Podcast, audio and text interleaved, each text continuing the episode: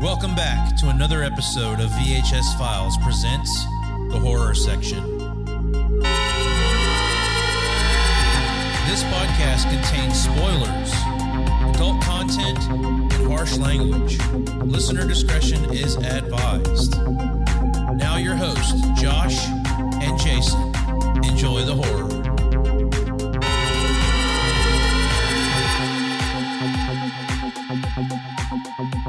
Ahoy, mateys. How are you doing tonight? Ahoy to you, sir. Chips ahoy to everyone. Milk and cookies. We're back with another horror section for everyone, and we have Mister Eric back in the seat. Happy tonight. to be here. Happy to be here, especially talking about some John Carpenter. One of our favorite topics. John Carpenter. Indeed. I like to, I like carpentry. I mean, that's fun. Making stuff out of wood. Yeah. Oh, wait. We're talking about John Carpenter. Oh, okay. I thought yeah, we were not building, that Carpenter. I thought we were building a deck. We're not talking about no. Jesus. I'm, I'm done building things, guys. So, and since we're talking John Carpenter, I'll go ahead and throw a shameless plug out there. I was just on the Not a Bomb podcast, and we talked about Memoirs of an Invisible Man, which was a box office bomb, which fits their show perfectly. And I had not seen that since I was a kid, so it was fun to go back and revisit that. And if you want to hear my uh, opinion about it, you can go listen to Not a Bomb Podcast and check out Troy and Brad's podcast. Those guys are awesome. I'm excited to listen to that, except I'm ashamed to admit I have not seen that movie. Brad had not seen it until he uh, had to watch it for the podcast, so it was a very good conversation. I had seen it as a kid. He had never seen it, and Troy loves it, so... There was a little bit of a a little bit of a debate about this movie on there. It was a pretty good conversation. I'll just leave it at that. I need so. to dig up that that movie and, and watch it and then listen to that episode. I'm looking forward to it. Well, I'll agree with Troy. I loved that movie as a kid. I've seen it tons of times. I used to love the part where he eats and you can actually see all the food in his guts and he pukes it up. That's yeah, thanks pretty- for spoiling that for oh, Eric. God damn it. There's no point so, in watching it care. now. Yeah, that's that's the whole that's the whole movie. That's it. Just that's all you needed. You're good. But no, it's a great movie. But yeah, and we just did The Thing a couple episodes ago. We're on really on a Carpenter roll here. Right, right. Well, I mean, Eric just happened to say, you know, I haven't seen The Fog in a while, so we need to talk about The Fog. And I was like, well, fuck it. Let's do a horror section and talk about The Fog. Fog it. So that's what we're doing tonight. Yeah. Fog it. Oh, wait, we're not doing the two thousand five Tom Welling Superman? No. Oh, shit. I watched the wrong movie. No, I'm just well, then you're just going to have to sit back and listen to me and Eric talk. So uh, John Carpenter's The Fog came out uh, February first, nineteen eighty, and with a budget of one point one million dollars, pulled a box office of twenty-one point three. So there goes John Carpenter again, uh, making a dime go uh, to one hundred. So yeah. he uh, had a small budget and... did some pretty good numbers with this. Um, this was his next film after Halloween. And we all know he goes on to do a lot more after this. So I'm not really going to get into that because eventually we will talk about those movies on this show. But The Fog was released amongst the likes of Cannibal Holocaust, Inferno, Death Ship, The Ninth Configuration, Eaten Alive, and just months before Friday the thirteenth and The Shining. I think this was this was February, and those movies hit around March of nineteen eighty. I thought so. uh, first Friday the thirteenth movie came out in May. May, March, they all start with the same letters, so I'm just putting them in the same category. This was not a movie I saw as a kid, to be completely honest with you. Uh, how about you guys? Had you guys seen seen this as a kid, or is this something that you guys watched later on? No, I, I did not see this as a kid. Uh, this was... me playing catch up once I realized I love John Carpenter, mm-hmm. uh, and I had to just start digging through everything. And, and I really liked this the first time I saw it. Uh, and I think every time I watch it, I like it more, uh, which we'll get into here, but go ahead, Jason. What about you? Uh, me, I uh, was not a, a rental. I don't think my mom was too big on it, so it wasn't something like that, but I remember distinctly seeing it on T V as like a teenager come on late at night, especially around Halloween, the whole month where they would always play scary movies off and on, because they'd always, you know, you always had Halloween and stuff like that on, so they were like playing like a Carpenter marathon. They would just play different Carpenter movies throughout the whole day, you know, Christine and of course this. But uh yeah um I will have to say, as far as in my Carpenter catalog, it is down on the list. So me and Eric are gonna have fun talking about this one. Well, I Jason, I tell you what, it was it was lower on my list, and every time I watch it, it I think it takes a little step. It might take a little step up. I mean, it's nowhere near the top, but uh, yeah, it's it's growing on me with every watch. Might want to get a shot for that. Yeah. Maybe might need some penicillin. Get it looked. Well, this at. was.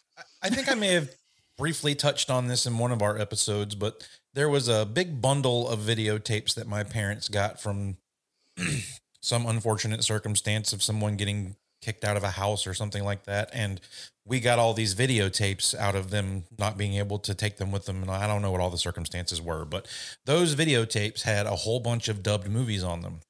Oh. And a lot of the old horror movies I saw around that time were due to those tapes that ended up in our house. And The Fog was on one of those tapes.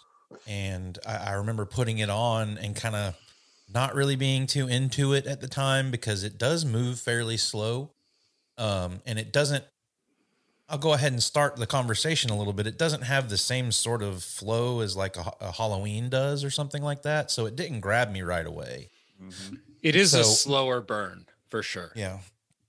And um, I'm going to go ahead and play the trailer, and we'll talk about, you know, what we see in that, and then we'll get our conversation about the movie started. John Carpenter's The Fog.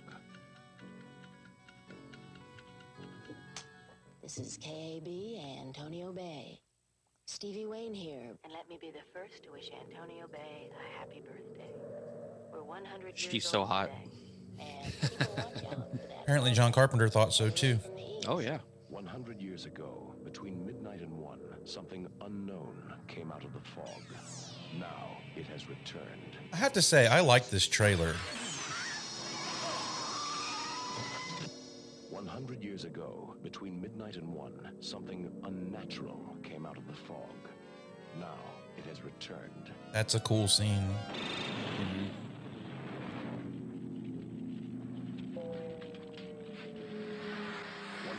Ago, between midnight and one, something evil came out of the fog. Now it has. Although it does repeat itself quite a bit. The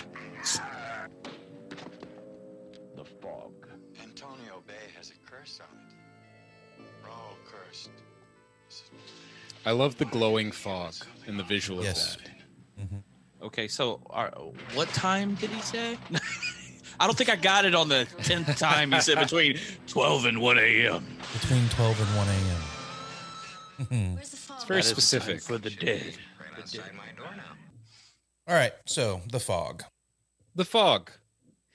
Uh, before the before we even get to the movie, I just want to just mention the Embassy Pictures uh, logo. Can we just play that real quick? It's not going to yeah. be great for audio, but.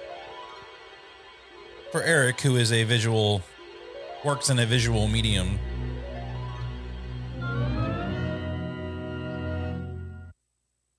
Oh, I it mean, just screams, screams eighties, man. Oh, I love it. I love it. I mean, that little intro is so rad. I'm going to put it on yeah. our Twitter. I love it. That's all I have to say about that. It's just awesome. It's, it's funny how things like just the, the production company stuff. Like I remember a big part of a lo- my love for movies is like the TriStar logo that comes out with the unicorn mm. flying away, and then like the old Columbia Pictures logo and all of that stuff. Like I remember having a very fond memory of when, when you when you would see those, you were like, "Ooh, I'm gonna watch this cool movie now." Yeah, like, was- particularly when when they've you know some of these production companies have gone out of business, or they've you know like Universal has updated their look and that kind of stuff. Yeah. When you yeah. get uh, that.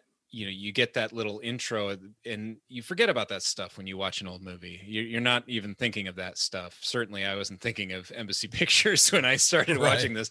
But, uh, you know, it it plays and it does. It kind of brings you back and and kind of gets you ready for what you're about to watch. Even like horror movies and action movies like the Carol Co. Um, ones that would always play at the beginning of like uh, Rambo movies. Yeah. And then can- the, the big the Canon logo and all that stuff like. Those, yeah, yeah. And what's funny, sometimes you know you'd hit the logo and they would have that little bit of a sound bite behind it, mm-hmm. and you knew what movie it was before you even got to it. Because sometimes I try to do that. It's like you see the intro coming on, and you're like, "What movie is this?" Like you see that Geffen ro- logo roll out, you're like, "Beetlejuice."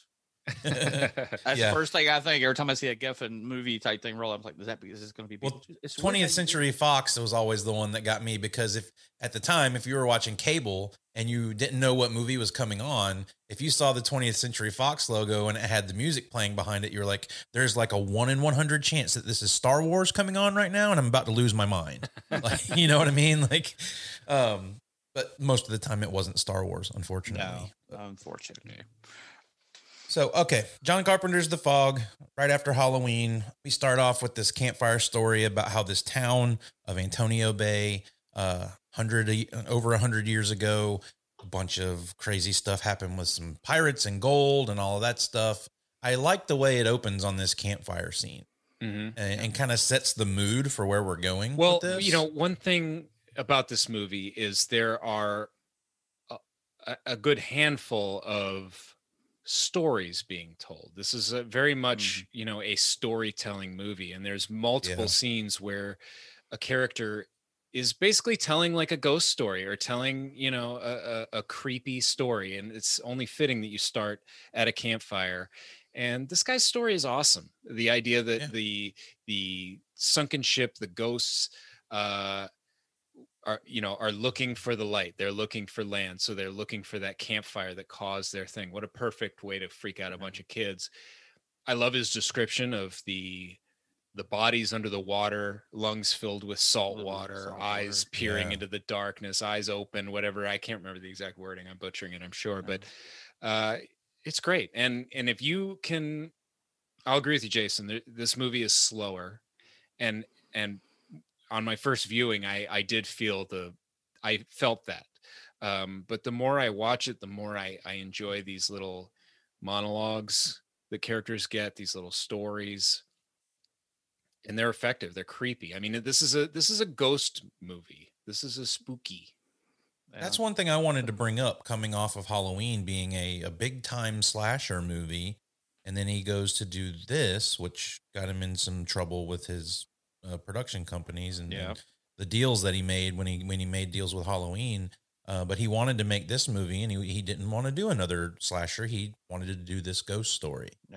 This scene that Eric loves was added after he made the movie. Mm. He oh. felt this when uh, Carpenter finished the movie, he said he didn't feel like it was scary enough. He was actually like let down by it. So right. he went back, he shot this campfire scene with, with that old man. I forget. I forgot. I didn't get his name, but I get, uh, but uh, I remember him as being the grandpa on the show Silver Spoons. That's awesome. I did not pick up on that. I used to watch Silver Spoons, but yeah. I know he's the grandpa. He because you know remember they were the rich family, and then grandpa comes to visit.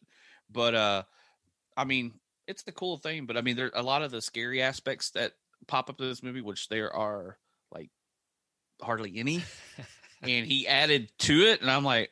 What was this movie before? Because yeah. they said originally the movie was only eighty minutes, and then he added all these scenes. I yeah, he added the the, the guys on the boat as well, right?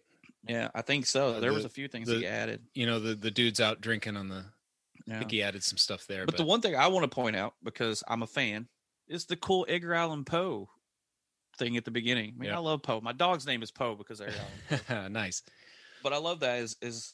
Is all that we see or seem but a dream within a dream. Mm-hmm. That's pretty. That's pretty cool line. Sounds like Inception to me. Oh, there you go. Maybe this is where Nolan started, just from this right here. Well, I I do very much enjoy that you get this campfire tale, from, and it's really just an old man trying to spook these kids. But then you get an affirmation that wait a minute, there's could be some truth to this because we cut to Father, who's played by Hal Holbrook, and. and all of a sudden things in this town just start going haywire. Right at the and, time that the story says they will. Uh, yeah. Even though the story isn't the same exactly, but it's close. Well, that's what I had a little bit of trouble grasping on is they do a lot of repetition of between the hours of twelve and one. And I was, and as the movie started, I, I was watching it with Jenny and I was like, is this movie supposed to take place within the span of an hour? Because this movie's over an hour long, and that makes no fucking sense. Yeah, but it's the next day. Every day yeah. coming up to the hundred-year mark between twelve and one. Was it right. They, they yeah, they get started a little early, but it I guess it hits at that time when it when they really hit town, when the fog hits town. Yeah. But what's cool, when we meet Father Malone, we see our director in front of the camera. Yeah. Uh, yeah. I forgot about as, that. As in, uh, his name is Ben or Bennett. And it's like, hey, yeah, look, there's John Carpenter. Yeah. Yeah. He's not much of an actor, I have to say. Yeah, the very I, little bit, the very little dialogue he has, I was like, "Ooh, that's kind of cringy." Yeah, I I read that he was not happy with that performance either, uh, with his own performance. But that might explain why he never comes back. I thought it would be cool if he popped back up in the movie later and like got killed by one of the ghosts or something. Yeah, it that would be fun cool. if he, yeah, yeah, if he was, you know, walking with his car and got taken out or something like that. But I, I mean, I liked Carpenter and his little what was it what, anthology thing, uh, Body, Body Bags. bags yeah. Where he's the yeah. uh, well, he's I mean he's going nuts in Body Bags. He's being yeah, a total to like be ham on that. But yeah, he kind of gets to be himself probably. That so. was a, a, quite a few years later. Yeah. So he, maybe he was able to work up some chops. After working with Jamie Lee and Janet Leigh and all these people, he kind and Tom Atkins, he took all that in. And that is a cool thing, yeah, that we have Jamie Lee and Janet Leigh in this movie. Yeah. Yes. Yeah. Mom and daughter uh, working together in the same movie. Uh, this is our going to be the first time Tom Atkins makes an appearance in a John Carpenter production. I don't know if he's ever been in one of John Carpenter's direct directorial movies, but he definitely has been in part of John Carpenter's productions, uh, namely Halloween three. Yep. Um, I want to ask you guys, and this is a pretty common thread throughout the horror, you know, uh, everyone who loves horror. It, Tom Atkins is a very highly regarded, but how the hell did he become this leading guy? Because he is an ugly son of a bitch. Uh, I and I say that very lovingly. I, I actually have an action figure of him from Night of the, Night Creeps, of the Creeps, but yeah. um, but I don't know like, how highly I, regarded he's he is either. This, it, I mean, well, he's he's big in the horror community, sure, is what I'm sure, saying. Yeah. I but, mean, no, you're right. He's an unlikely leading man, and I think I think it's his stature, his because he's like a he's a pretty good sized guy. I, like it's just his stature. He can like he could carry the movie literally on his shoulders. I feel like. I feel like there's a degree the of, of of the era here too. I, I mean, now nowadays, as we say sometimes on our podcast, because we watch a lot of older movies, nowadays you got to be like a handsome dude to, to to be a main character in a movie. And I feel like you know it, when you go back and you watch movies from the seventies and stuff like that, people look more real. They mo- they they're less polished. They look like more like normal people to me. Even like mm-hmm. the movie stars in the seventies. Oh, like it, they're like they're old not Clint Eastwood. Yeah, they're not they're not bleach white teeth and perfect skin and perfect hair and you know like they're just a little more natural looking. And that's one of the reasons I love seventies films and eighties films and stuff. I don't know. There's there's a, a bit there's more a, bit more realism. Yeah, there's a him. polish that has come with film yeah. these days that that I don't totally love. I, I I watch these older movies and they feel more tactile. They feel like real people to me a little. Well, more. You think about like we're talking about real. I mean, look at old Clint. Look at Charles Bronson. Yeah, yeah. That man yeah. is in no way. I never. Charles Bronson's not going to be a star in. Yeah, I'm just saying, like, it's just not I've happening. Never heard my mom go goo gaga over him like she did Tom Selleck from Magnum P I or anybody like that. But yeah, but Charles Bronson was a leading man. Man, he had a whole line of movies. He was the main star, but it's just something about them that they feel like they could carry a movie. Well, I don't think I would have so much of an issue with Tom Atkins if it wasn't for the fact that the the women that they pair him up with tend to be like twenty years younger than him in all of these movies where he's banging them. Well, that's the like funny he, thing. Yeah. Is, you know, talking about uh, of the era, you know, men being able to, women did not, were not afforded that luxury. All the women are still stunning in all these movies. You know right. what I mean? You st- for, as a woman, unfortunately, you still had to be gorgeous to be leading and, and men, men got a little pass for for for not being yeah. so but uh yeah. and honestly in a movie like this you've got you've got two female quote unquote leads here. I mean you have quite a few female characters in this movie mm-hmm. and but if you were to switch the characters of uh Stevie Wayne and what's Jamie Lee Curtis's character's name Elizabeth Elizabeth, Elizabeth if you were to swap the actresses like I would have a whole lot easier of a time with Adrian Barbeau and Tom Atkins being a thing because they seem to be pretty relative in age. Like Jamie Lee Curtis is still like, this is only a couple years after Halloween. She's just right around twenty, twenty-one years old. And Tom Atkins is well, know, almost forty. Yeah. You know? it, Tom, it, when they, when it cuts to them, you know, waking up in bed together, you are a little like, oh, really? Okay. Yeah. Well, not only that, but Tom Atkins got the end of the movie because of Adrian Barbeau, because they're friends. Mm, She's yeah. the one who got him in the movie. Right. And brought him to John Carpenter. So that's how he got his start. He, and, I mean, you even got two, well, two bombshell ladies, basically, Adrian Barbeau, Jamie Lee Curtis, and then Janet Leigh in her day during Psycho. She yeah. was a blonde bombshell back then. She and Nancy Kies, am I saying that right? Yeah, well, it's we going. We're going. She was Nancy Loomis, Nancy Loomis back then. Yeah. Yes, because Nancy, that's what she was yes, in Nancy Halloween. Loomis. Yeah, true. Um, and you know she's gorgeous as well. Yeah, yeah. It's just, I think she's uh, up against Jamie Lee Curtis and and um uh, uh P J Soles in Halloween. So like she's one of three there in this movie. I I I actually was like, wow, like how did I not notice her more in Halloween? Because I find her pretty attractive in this movie. Like just following Janet Leigh around and kind of them two nudging at each other and giving each other shit the whole time. Yeah, it's a and, fun little dynamic they have. And and and uh, mentioning Halloween, that that was one thing with this watch for me. Um, I don't think I've ever watched The Fog so closely after watching Halloween, and yeah, that the similarities that very much changed my perspective. I enjoyed The Fog more this time than any watch I've had with it. And I think it's largely because I just came off of Halloween so recently. And, you know, I mean, obviously you have some people from Halloween in this yeah. and it's so close after Halloween. It really feels like it could almost exist in the same universe, you know, the Carpenter verse, yeah.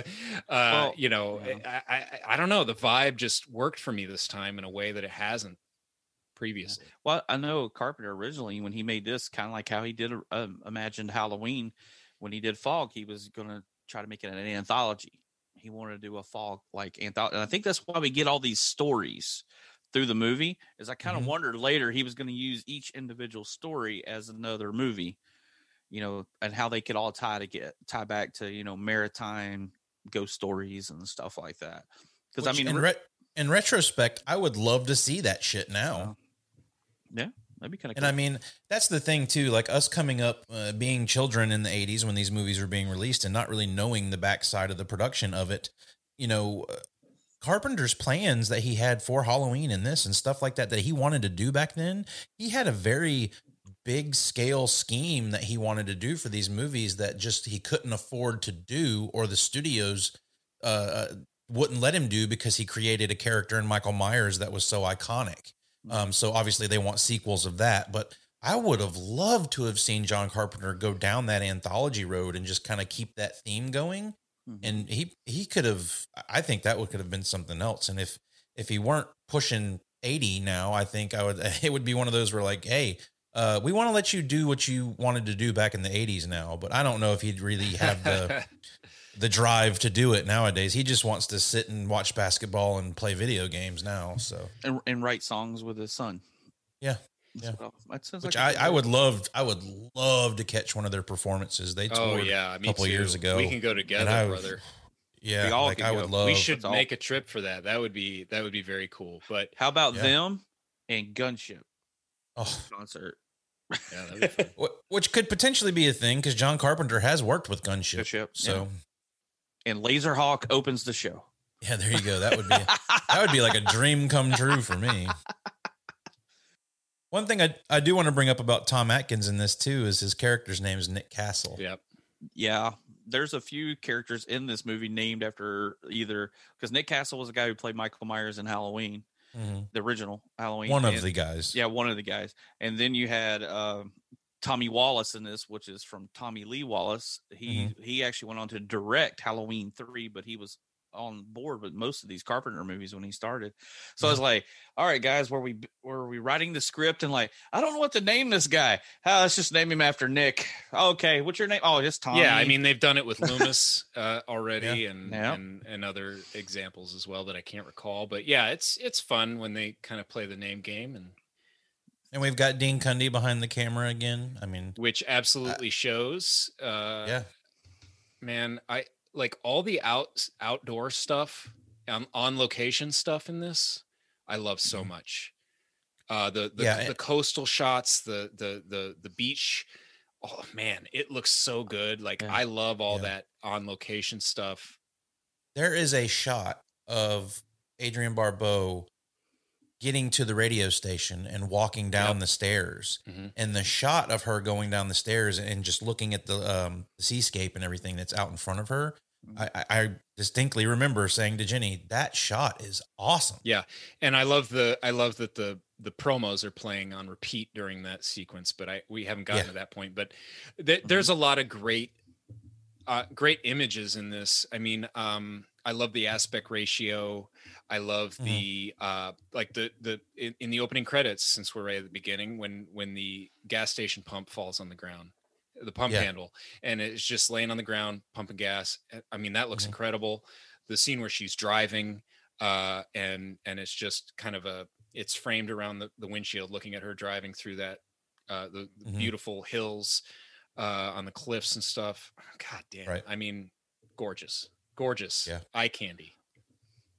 Yeah, because that's when we first get uh, where Eric's talking us, we first start getting our that first fog bank moving in, and they're talking about it, and the town's going crazy. Like chairs are moving, doors are shuttering, car lights are on, horns. Like you said, the gas pump falls off. Yeah. The lit, the car lift in the gas station is going up. You're yep. like, what the hell is going on? Which you, you think later, after I see all the cars in this movie, automatically I'll go, oh, this is how he got some ideas for Christine.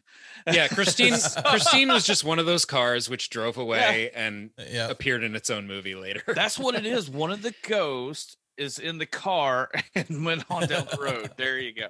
That's it. You can tie them together. Yeah. And I don't think John Carpenter had even met Stephen King at this point. So. And and just, you know, these are these are sort of basic ghost things, right? Uh, yeah, like you, you're describing. But, I mean, I love all the phones ringing.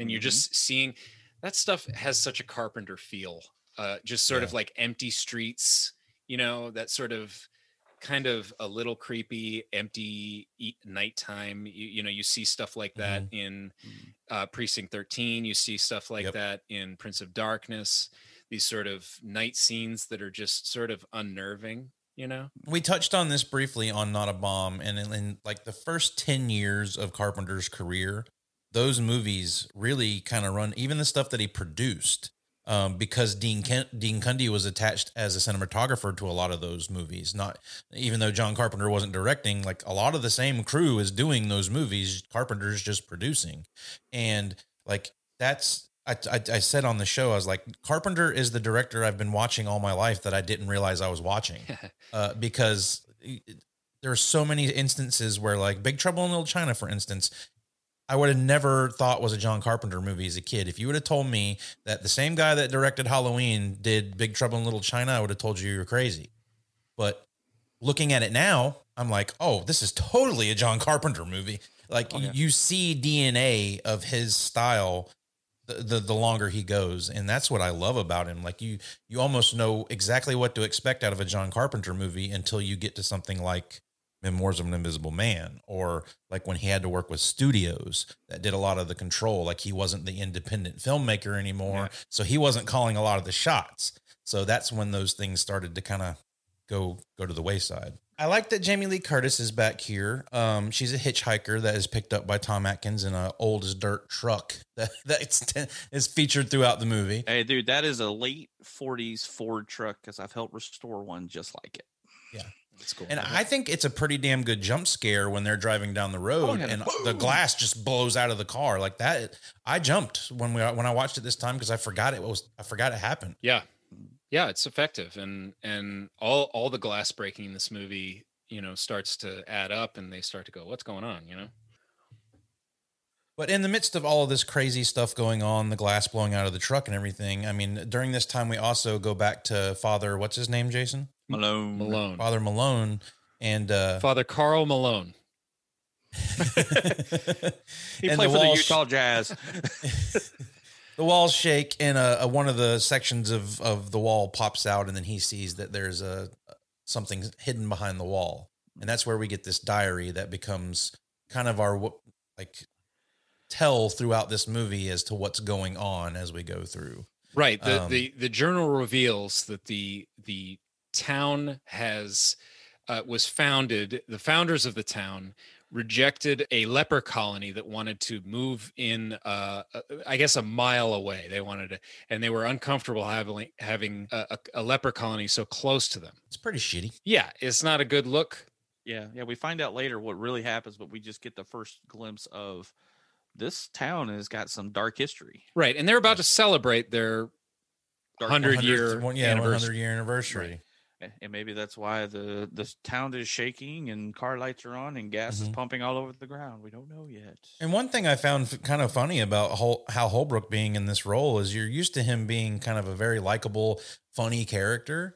And in this, he is completely like deadpan and you don't really like him too much, even though he's a, a priest. You know, it's it's kind of funny. I, I mean, I, yeah, he's he's funny. He's, he's like a drunk. Yeah. Through the whole movie, pretty yeah. much. Mm-hmm. Even when Ben's trying to get paid, before he drinking. even sees this stuff, he's a drunk. He's a, he's miserable yeah. before all this. Yeah, yeah, yeah. When John Carpenter's trying to get paid for the work he's been yeah. doing, he's like, "Uh, come in at six o'clock tomorrow and I'll pay." You know? Yeah, he docks him two hours just because he wanted to get paid. Well, come in at right. four. No, you won't get paid. No, you're not coming to six. But they introduce us to Stevie Wayne through the through the radio station, um, and I like that. They kind of have her set up as our narrator or framing device for the movie. She's the one who's going to kind of lead us through the town, uh, kind of give us the the geography of everything that's going on here. Yeah. Mm-hmm. And, and of course, we've talked Adrian Barbeau, beautiful, beautiful young lady. Um, I like her presence in this. However, the longer the movie goes on and the more she's on the radio doing the ahoy mateys, like, it starts to grate on me a little bit. Really? Oh. Yeah, a little bit. I don't know. I, I like it every time she talks like yeah, that. Yeah, I don't hey. I don't mind it. Um I I you know what's cool is in horror movies, communication is always an issue, right? The phones mm-hmm. don't work, the phones are out, you can't call so and so, you can't you know, one person doesn't know what uh, uh, going on with the other person. I like that Stevie is sort of a central hub. And she can communicate with everyone, but everyone yeah. else can't communicate with each other. So we have mm-hmm. times where people call in to her, tell her something, and she can share it so that, or if she sees something, she can say it over the radio and people can mm-hmm. hear it in their radio, in their car. It's a really fun kind of, you know, it's how everyone kind of gets information in this movie. And it's a, it's a yeah. fun way to, to divvy out that info where some people can get it, some people can't. Are they listening to the radio? Are they not? Mm-hmm. You know, she she doesn't know if they can hear her. She's just putting it out right. there. Mm-hmm. It's a fun way to kind of play with communication. Yeah. And I like that they set up her and uh, Sheriff Brackett from Halloween. I don't have yeah. the actor's name in front of me, but another al- yeah, another another star from Halloween comes in here. Yep. And I like that they've never met each other. Uh, I presume. I, am I wrong in assuming that? I think I don't think they've ever met each other. No. He's the weatherman, she's the radio person, and he just calls and gives her the weather. Yeah, because um, he's he's saying that, you know, hey, we would need to meet because I think at one point he's trying to hit her up to go to dinner so they can actually meet. Yeah, yeah, and and I like the I like the conversation between them, and I like where it goes within the movie later too. Um, how they don't know each other; they just are voices on a phone. And then how that plays in later is really cool to me. Part of why I don't mind the radio stuff with her is that she actually, you can see that she struggles sometimes to put on that radio voice. She's stressed. She's worried about her kids. She's stressed about different things at times. Mm-hmm. And she, you can tell it's work, you know, right. and it's her job. And she's a little overwhelmed by it at times. And she has to put on that voice, mm-hmm. uh, you know, that that radio voice. She has to be on for the radio, and right and that's why they call it a radio personality, right? And if she wasn't if she didn't have that, I think it would start to bother me. But the fact that she has to put on that face for mm-hmm. the, the radio, and it kind of gets to her, i, I think it it works for me that way. Yeah, well, it's because of her, uh because of Dan and them talking back and forth about this fog bank that is moving against the wind, mm-hmm. that yeah. Dan says. And Uh, we get our guys at the Seagrass, and she just calls right out to him on the radio because he's got, like you said, communication.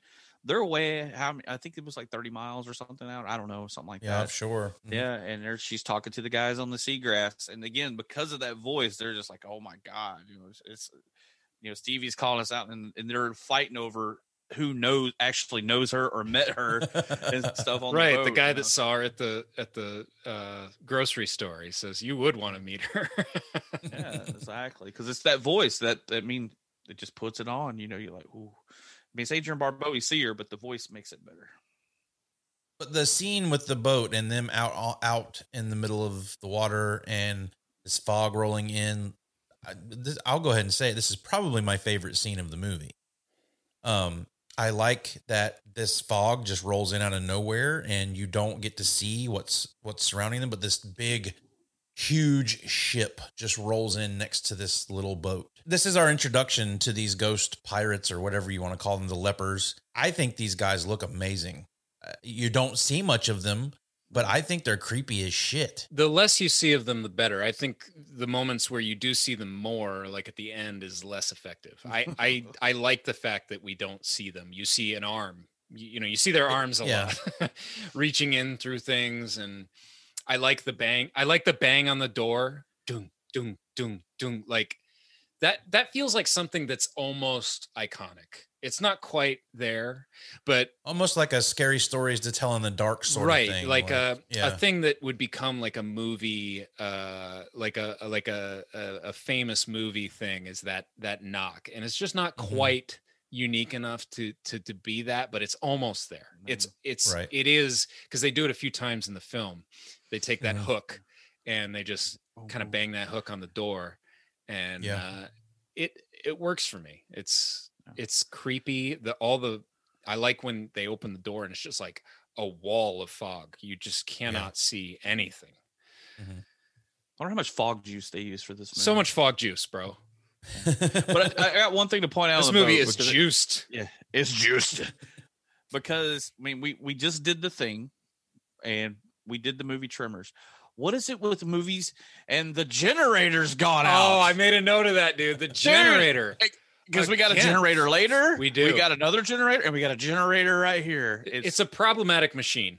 Generators go generators. out left and right. Hey, I mean, if I'm ever in a situation where I have a generator going and it goes off, I, I'm going to be on my highest alert. Let me tell it's you. It's gone, Eric. Because you either got an alien pulling it down, a ghost, or a graboid coming yeah. after you if your generator goes either out. Way, you're in trouble. It's it's never good when the generator goes I'll out. I'll put it on my list of when I get the DeLorean. I'll go back and I will figure out what the issue is with all the generators. And uh, I don't remember what it was I said in the in the listener question episode. I, but yeah, you um, wanted to fix a. Uh, well, we can't say we'll spoil. No, we're fixing. We're fi- uh, Yeah, yeah. Got to listen to the we're listener questions this. episode for that. That's we're gonna, right. We were going to fix a certain arachnid movie. So that's all. Right, right, right. Um, but yeah, the generator goes out and then we get our first basically kills of the movie too. Yeah. And they're and, pretty gruesome. Yeah, they are. I mean, well, I mean, that's one thing about this movie is it's not super bloody at all. No, no. In fact, uh, I could use a little more. Yeah. Personally. And, and that's probably what Jason was talking about with Carpenter is, yeah, like you need a little bit more here. And I don't want to jump ahead too much, but it'll come up towards the end in, in some of my feelings about this movie. Um, but yeah, it, it it seems to be a little neutered. I'll go ahead and just put that out there. Yeah, it, it, they could have stretched their legs a little bit on this one. I do have to point out that the guy that actually sees the fog on the boat, uh, he's the Tommy Wallace character. Mm-hmm. But you know who that guy is, right? His name is George Buckflower. He's also our park bench guy from Back to the Future. Oh, man. That's... That's, that's a deep cut. That is a looked, deep cut. Because he was also in They Live and Pumpkinhead. Because when I saw his face, I'm like, he looks so familiar. Who is that? So I had, you know, doing our research like we normally do it, and it come up Back to the Future. And I went, oh, he's park bench guy. Yeah. So I can't remember the character's name in Back to the Future. I thought I had a good, like, super, like, super deep cut because the kid in the movie, Adrian Barbeau's son, Andy, Andy, he resembles, um, the the younger Brody in Jaws. Mm, yeah, he does. And I th- and I thought it was him, and I was like, is that the kid who played Sean in, in, in Jaws? And I looked it up, and it's not. I thought that would have been a nice yeah. little tie to yeah. John Carpenter and Steve, uh, Steven Spielberg. Another one, when I saw that kid, because I, I thought he was one of the Lawrence brothers. I could just see that too. Just yeah. look at him recording like he's a cousin or an o- older cousin. Because it's like, is that one of the Lawrence? A distant kids? cousin. Before we leave this uh, this attack scene, the boat scene on the boat, yes. I just a couple notes I just wanted to get out here. One is the score is awesome during that scene. Yeah, uh, yes. There's just like this droning sound that really brings this feeling of dread uh, yeah. as these guys slowly realize that they're being boarded. Uh, I also want to note the reverse fog, which mm-hmm. you get some reverse stuff in a lot of Carpenter movies. I, mm, yeah. I, I think of Prince of Darkness, oh, uh, yes. and and amongst others, but where, where the fog is just basically in reverse, but it's basically getting sucked up, you know, yeah. uh, which is effective. I, I like that stuff. It makes me uncomfortable. It looks weird. You know what I mean? All the all the work they do with the fog in this is really good to the me. The fog work. Quality yeah, fog, the fog work.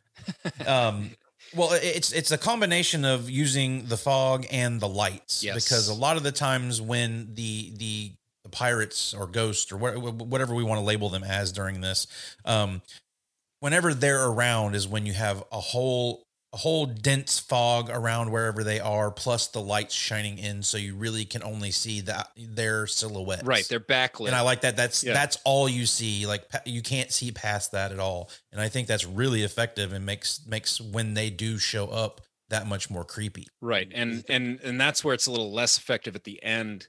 While they are still backlit, maybe in the V H S era, uh, you wouldn't see as much detail as you do now in Yeah. H D, but you start to see some of those cracks there, and it doesn't mm-hmm. look as good. But when they're when they're fully mysterious and backlit, and you mm-hmm. maybe just get an arm uh, or a hand reaching in, that stuff is the best stuff in this movie as far as creep factor goes. Yeah. Right. Because yeah, like right after this, this is where the Dan and Stevie are talking, and then we see that yeah, Nick has got some major skills because he's already got Elizabeth in bed, Jamie Lee Curtis. Yeah. And the fog's rolling into his house, and he's got the knock at his door. Yeah. And but this time you see the knock, but his doors are glass, and you can actually see a figure standing yeah, there yeah. knocking on his door. And I, man, the dialogue of them in bed together is great. I, you know, yeah, Carpenter's, you know, some of that stuff isn't always awesome in Carpenter films, mm-hmm. but I really like that scene of them just hanging out in bed together, and they're kind of talking, and they're kind of playful with each other, and kind of, you know, they, they don't really, he asks her what her name is, right? Not right. far into it. Yeah. Well, hey, we, we just hooked up. So what's your name? But right. that's a very natural, I that's, it's a nice little moment that I don't think I noticed in previous watches that I just wanted to mention. I just always, I'm always taken aback by how quickly he gets her in bed. So I think I get distracted yeah. when they're having the conversation, because I'm just like, God dang, he's already banging this chick. I like Nick in this movie. He's, he's, he's smart. He's kind of your character that goes, something's wrong. He wants to investigate. He wants to figure out what's going on. You know, he's, yeah. he's a seasoned Uh, I don't like. I don't even know what seaman? he does in this town. he's a season, yeah. seaman. Seaman. He's a seaman. Uh, salty. Yeah, he's a salty guy, and uh, he's. But you know, like he he's he's a pretty brave dude. You know, like he wants to go find these dudes that you know the, the ship that's gone missing. Mm-hmm. He wants Congrats. to figure it out. He's he's an active protagonist, which is always enjoyable for me. I think the one thing I, I I I guess I never picked it up in the other one, because I know the whole witching hour or whatever you want to call it is twelve to one. But remember mm-hmm. when he opens the door, the ghost is, because right as he does it, his clock or something breaks. Yep. And it, it dings and then it breaks at one o'clock. Yeah. And I was like, oh, well, I guess they can't kill anybody after one a.m. because you know that ghost disappears in the fall. Yeah, that's what I that's what I assumed. Oh, that's as interesting. Well. I didn't even think that. Yeah, they just yeah. ran out of time. He could. Yeah, that's the he, twelve to one. Yeah, that's why God. he didn't. He didn't get killed right there. Yeah. Okay, that's because yeah, you well, can that, see him like picking the hook up. I never picked up on that. Boom. I just thought like, why didn't they kill him right there? But yeah, that makes yeah. sense. At one o'clock. So yeah, that's what that's what keyed fun. me into the fact that oh, this isn't going to happen over a twenty-four hour period. And then we obviously cut to the next day, um, with Stevie's son finding the little. He sees a gold coin in the rocks. Yeah. And then the waves rush over it, and all of a sudden it's a piece of driftwood. It says Dane on it. It says Dane on it, which is, is, I mean, if I were a kid and saw something like that, I'd be a little more apprehensive to picking that up and taking it to show mom. No way, dude. You find oh. you find a piece of of a of an old shipwreck? Are you kidding me? That's like the find of a century. I'm talking Goonies, about finding bro. a gold coin that turns into oh, a piece well, of shipwreck. Well, you know, kids, you know, you know. Kids are dumb. But I want to point out something about that, about that, because we were talking about the score earlier. The music right there that keys in after that, I wrote the note because I mean it's you know it's Carpenter, but. Mm. If you go back and listen, and just and it's not all Carpenter. It seems like he threw in some influences for a lot of movies because we, me and Josh, did Phantasm. There is some Phantasm type music playing there with a little Exorcist thrown in over the top of it. I get the Exorcist like crazy. Yeah, yeah if you, but that because he throws because Carpenter's always done it, but he's never done that high pitch like that. That ding ding ding, you know, like high high, and it sounded a lot like Phantasm, like laid yeah. over. What he normally does with a little piano Exorcist sound in there. I was like, and I am a big fan of Carpenter's scores, but this one is the one that's like the, the pitch he gets with that one is a little too high pitched. Yeah. Like it's to the point where like you're, re- you're ready for that scene to be over. Cause it's like, okay, this is, this is too much on my ears. I have to agree. Yeah. That part is a little, is a little hard on the ears. After this is probably my favorite shot in the film. Uh, mm-hmm. When he's running back home and there's a shot from inside the house and it show, and it's looking out the window and it, and it mm-hmm. shows him running back to the house and then it pans across the family photos yep. and then it comes to the door and he runs in, man, that, that shot is yeah. so good. I mean, yeah. so good. It, mm-hmm. I mean, what it does for setting the scene, for giving you information about the family, Uh, mm-hmm. you know, all that stuff. And it just looks incredible. Uh, man, I, I just, gosh, I, I'm gushing. I've been gushing for weeks, you guys. We've been, I've been gushing on every damn movie we're watching, but I really right. enjoyed this, this well, watch. My man. favorite part is we get to see Adrian Barbeau in a, you know, nice, you know, silk nightgown in bed. So that's the best part I remember. You little creep. Dude, Adrian Barbeau was hot back in the day. She so. was gorgeous. Yeah. Yes. So much so that John Carpenter decided that he was going to um, ditch Deborah Hill and, and go with Adrian Barbeau. That was some controversy, yeah. controversy around this movie. Mm. John Carpenter, you bad boy. We still love your movies, though. That's right. Might not approve of your choices of how you handle your women things. So. And it goes into the scene that we we talked about earlier about Steve, Stevie walking to the radio station. She's taken the driftwood with her, and then you get that awesome shot of the the coast right there where she's at the lighthouse doing what a location. radio show. What a cool yeah. spot. Mm-hmm. And and and it's and it's a real place. I mean, it's still there to this day, I believe. I would love to go. Oh, see that how cool place would that be? Just, yeah, absolutely. yeah, dude. And um, but if. They let you know where this place is too. I don't think Antonio Bay. I think the Antonio Bay is a fictional place, mm-hmm. but um, if you didn't know this is Antonio Bay, they let you know quite a bit in this movie. Well, um, she's doing her promos and stuff. She always has to yeah. mention the location. Plus, they're talking about the the what is it? The centennial? Would that be yeah, yeah. the hundred year? Mm-hmm. Uh, which, which, by the way, we should mention we, we've got we've got uh, Missus Williams and and and Sandy. Mm-hmm. Going mm-hmm. to, you know, they, they're, they're going to talk to Father Malone about uh, doing a prayer or speaking at the event. Right. Uh, mm-hmm. And this is where, you know, he he's kind of spooked now. Dude. Yeah. I spooked, mean. Spooked, I don't think is the word. Like, he lays it out and it's just like, uh, okay, Father, are you okay? Yeah, but like- you want to you want to talk about coming off Halloween. Father Malone yeah. jumping out of the shadows. Scared the shit oh, out of him. Oh, yeah, when they're walking through it, he's like, ah. That man hops out of the shadows like Mike Myers, and it's the weirdest jump scare because he's just like, hello, and but he comes out of blackness. They should yeah. have done They should have done the Michael Myers shot with just the corner of his face yeah. lighting up slowly, and then he reaches out, hello. Because, well, we got the, it's actually two, there's two things going on. We got this going on, and they found the seagrass, and now they're aboard the seagrass, too. This is going on at the same time as this conversation. And it's abandoned. They they can't yeah. find anybody on can't board. Find. Yeah, uh, Elizabeth and Nick are there checking it out and noticing all the gauges are exploded, but mm-hmm. and the temperature gauge froze at twenty degrees and stuff like that, and they're checking out the boat. But then you, at the same time we're hearing all this, you get the kind of the scary thing going on at the church with Father Malone reading them some of this stuff. I and, do like how they bounce back and forth between him and the shots on the boat. Yeah. And then Tom Atkins gives us his ghost story. Yeah, so mm-hmm. you get the you get time. two stories here, and I I like I like Hal Holbrook's performance reading the story. He's very nervous. Mm-hmm. He's very unsettled yeah. reading it. You can tell it's almost like he, he's not telling a story from in the same way the old man in the beginning is telling a story to be entertaining. He's reading it un, almost like unwillingly. He doesn't want to read it. He doesn't. Well, actually, that's one of my problems with the movie because he stops reading the book and and until the end. It's like, dude, he, well, I mean, he, he actually says, I can't read anymore. And it's like, bro, right. you need this information. yeah. Keep reading. Yeah. Well, he's, gr- he's spooked because he is tied to the bloodline right. that, that caused the problem here. So I think that was yeah. enough for him to go, shit, like I'm part of something that is is a big deal and is going to end up being pretty bad for this town. Well, because his grandfather wrote it. Yeah. It's his grandfather right. who... did all this stuff going on. So, I mean, it's kind of disturbing.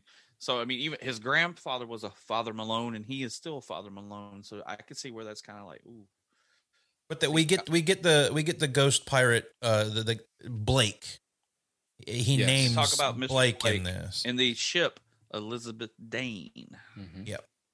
Which, if we're going back to that piece of driftwood that says Dane on it, yep. uh, Stevie has taken this to work with her. And this is a, I don't know if I really like the scene so much, but I like the effect that they do with her placing the, the driftwood on top of the, the cassette mm-hmm. decks, and it starts to seep water out of it. And then it, it changes from saying Dane to Six Must Die. Like that whole thing there. And especially with the water rising up out of the driftwood, Wood. I think looks really good. Yeah. The, even- the water seeping out of it is a great effect and it's a great idea. I, I like the idea of water in this when they go to the, the seagrass and the the engine's been flooded and the, the body mm. they find has been decomposed underwater for, but it's not even wet. Uh, the yeah. lungs are full of water. Like there's all this water damage, but nothing's wet. Uh, all that stuff is really kind of a cool idea. Yeah. Could mm-hmm. you guys make out that, I mean, I know she had the promo playing when she was in there and this happened, but do you notice that the voice changed? Because I know like the, the water and the electrical and things. Yeah. It sounds like something's actually being said at this low demonic type voice sound type thing. I didn't catch it when I was I watching. I couldn't make it out. I couldn't. The first scene, but I was watching some clips of the movie and I, I, yeah, I caught something there, but I could not make out what was being said. Yeah. Um, I do find it hilarious that conveniently there's a, a fire extinguisher sitting right next to her on the ground. It's like, yeah, yeah. Like it could, it's a- like, I have a fire extinguisher in my house, but it's like under my sink. And it's so like, if a fire broke out, my ass would be running to joke to go find a fire extinguisher. It's so convenient in movies how fire extinguishers are literally an arm's length away from the people that need well, them. What would you think? She's in the top of a, a lighthouse. In this round room, it's not very big because we see that when she's later running in the movie, mm-hmm. and, and it's a business, so you got to be fire safety. You know, got to have fire marshal, OSHA, all this kind of stuff like that. So yeah, I could see it being right there. If you want to, you know, I'll go with you on that, Jason. You know? It's she's, I mean, you know, she's room. yeah, she no, and uh, it's round. Good Lord, Jason doesn't even like this movie, and I can't even get a win here. Fuck you guys. Well, you know, I mean, if she has a fire in there, you know. Yeah. No fire truck can get equipment. to it. There's, yeah, you got to yeah. put that shit out quick. You got to be ready. But I agree. Come it's on, right, Josh. It's right, Think literally ahead. within arm's reach. Uh, so yeah, it's a little convenient. um, when the body falls out and scares Jamie Lee Curtis, I love that. Yeah, you get that. You get and, that scream queen scream, man. Yeah, and the look of the eyes, how the eyes have just like. sunken down and, and just the, the, the, the effects on the face there, I think are really, really cool and creepy. Definitely. Um, so I'm sure where we're at now I, I, I was kind of half paying attention here with Janet Leigh's character, but I'm, I'm led to believe that her husband was one of the guys on this boat. Yes. Am I from correct? The beginning, he didn't come he, home that night. So right. he's, he's uh, been he, increasingly nervous about yeah. that. I think he's the captain. We got the guy that was, our park bench guy from Back to the Future. He mm-hmm. was the other guy that got killed first. You had the two guys and then the guy that was with the generator. Right. He's the other guy. I guess, yeah, that's her husband. He's, I think he might've been the captain. I don't think any, any widow would be at a point where she's like, well, our, my town's a hundred years old. I still have to speak at the anniversary, blah, blah. Like uh, like that, she's, that doesn't really sit well with I me. I think but. she's, she's trying to stay busy so she doesn't freak out. You know, uh, uh, Sandy, is it Sandy? Keep her mind running. Yeah. Sandy, Sandy says you should go home. And she's like, that's the last thing I should do. Cause she's just going to sit at home and, and worry about her husband. Yeah. So she, she's just trying to stay busy. I think it's a coping mechanism. Yeah. Um, it doesn't bother me. We, we get, we get that body that, that they find on the, on the boat, and we bring it to the mm-hmm. doctor, and, um, the doctor is, uh, Napoleon Wilson from Precinct thirteen, Darwin mm-hmm. Jostin. So that was a fun presence to have. Not that he has a whole yeah. lot to do, but it's fun to see him show up in there. And I like the, I like how they, and they do this because I mean he, like you just said earlier, Eric, where he's talking about the body is like it's been deep underwater for like months or something. What they're saying, there's I no think way he says like he that. saw somebody underwater for like ten plus days, and this days. is this looks this longer than way that. yeah yeah way yeah. worse than that. But the cool thing about it is uh, right before this, I guess you can see in the distance that the fog is starting to roll in mm-hmm. way in the distance. I think it's a shot with Andy, and then we get the whole I, I call I wrote it down is this whole scene is very Michael Myers, the whole scene, even the shot, because Elizabeth's standing there, you see the sheet move. And yeah. then the shot from under the table with the boots hitting the yep. ground is like, all I could picture is Michael Myers in his coveralls. Yeah. Walking up to scare I can see her. That. Definitely the, the boot, like putting the foot down, you know, it kind yeah. of feels like, yeah, dude's my creepy. biggest issue with my biggest issue with this scene is it's, it goes nowhere. I, I, I kind of wish that, that it could have gone somewhere a little more other than the body just falling over once the, the well, once she ca- sees it. He carved the number three on the ground. Well, I, I understand that, but I mean, I don't. I, that doesn't satisfy me in this scene. Like I, I well, you don't if, like if the number gonna, three, if Josh? If, if if no, I love the number three actually, but it's the magic um, number three. But uh, like, if you're gonna do that, if you're gonna set that scene up for me and and creep me out like that, give me some bigger of a payoff than carving a three on the ground. Like I just, that scene, I agree. That's, that's has part the potential the, to, to be really good. And it doesn't work for me. Yeah. That's yeah. part of the slow burn of this and, and why I, I think on, on my first couple watches, it was a little slow. I, you, mm-hmm. yeah, it has to kind of grow on you, I think, but yeah, there not as much happens in this, you know, and that's a fair criticism. Yeah. I think this is about the time of the movie where Stevie's starting to get freaked out about the whole board. Nick is thinking something's going on. Here's her on the radio, and they're talking about the fog moving in because the fog horns are going off. And them two actually have a conversation on the phone because uh, him and Liz are at the bar, and yep. he hears her thing, and he calls to talk to her because I think the two of these are thinking there's something really wrong with this town going on with this fog. Yeah, because yeah. she, our, she had that and the stuff that they dealt with. Yeah, our characters are starting to converge now, which is nice to kind of get all these people coming together that, you know, cause they were all separate in the beginning and they're, they're coming together and realizing what's going on. Well, since we're talking about our characters and they're starting to come together, let's get to Almost Famous. I know that dude. I don't know them. I know her. You, haven't you ever heard of that guy? What, what's his name? That guy who was in that movie that was out last year. This is a pretty stacked cast for nineteen eighty, I think. Uh, but at this time, I don't think a lot of them were knowns. I mean, obviously you've got Janet Leigh, the, the first scream queen here. Mm-hmm. Her daughter, Jamie Lee Curtis, at the time was just out in Halloween, so she wasn't a famous person. Tom Atkins is kind of prime real estate for our Almost Famous because you see him, but and he's he's a very underground cult status sort of star. Like I said, he's big in the horror community, but I think he's a good little candidate for Almost Famous here. I think uh, him or even Adrian Barbeau, because I mean she was known, but she was never a Janet or I mean a Jamie Lee Curtis. True. She was all like she did Swamp Thing. She did a lot of more like Tom Atkins. They kind of stayed mm-hmm. in that role of film. I mean, yeah. she was a sex symbol for a while in the seventies and the eighties and stuff like that. And uh, but she never. Reached. She comes, but she comes back to work with Carpenter and Escape from New York, and yeah. So you know, mine was mine was Hal Holbrook. Um, yeah. you, you might say yeah. he's too famous to be Almost Famous. I mean, he's an Emmy and Tony award-winning actor, but I don't know that he's a household name, and he's been in so many things. Uh, yeah. You know, as recently as Lincoln. So, yeah, I mean, yeah. he's, he's worked for a long time. Uh, so. Well, I think the thing with him is you see him in these more polished pictures nowadays, and it's kind of funny to to go back to a movie from early eighties and see him in, in a John Carpenter horror movie, you know? Yeah. yeah. I think he's yeah, good would, in this, I would, too. I would, yeah, I like him. Yeah, I, I do. I think I would go with Tom Atkins or Adrian Barbeau. I also wrote down Nancy Loomis, but, I mean, yeah, after never, this, she didn't really don't do really see much of Nancy Loomis again. Um, she's in Halloween three. Yeah, but I, I can't I can't recall her being in much after after that. Um, yeah, that's why I, I have to go with the two of them. Yeah, what, um, I mean Tom Atkins. I mean we could we could name an award after Tom Atkins. He's one of those stature of uh, like underground cult actors. It's like if you if you are a big fan of the movies he's in, you obviously know who he is. But any normal Joe Schmo would see him and just go, "Oh, he's that guy from the eighties. I don't know his name." Mm-hmm. You know. Yeah. We're going to give you the Tom Atkins Award. It's the Tom Atkins Award. Which you would have thought.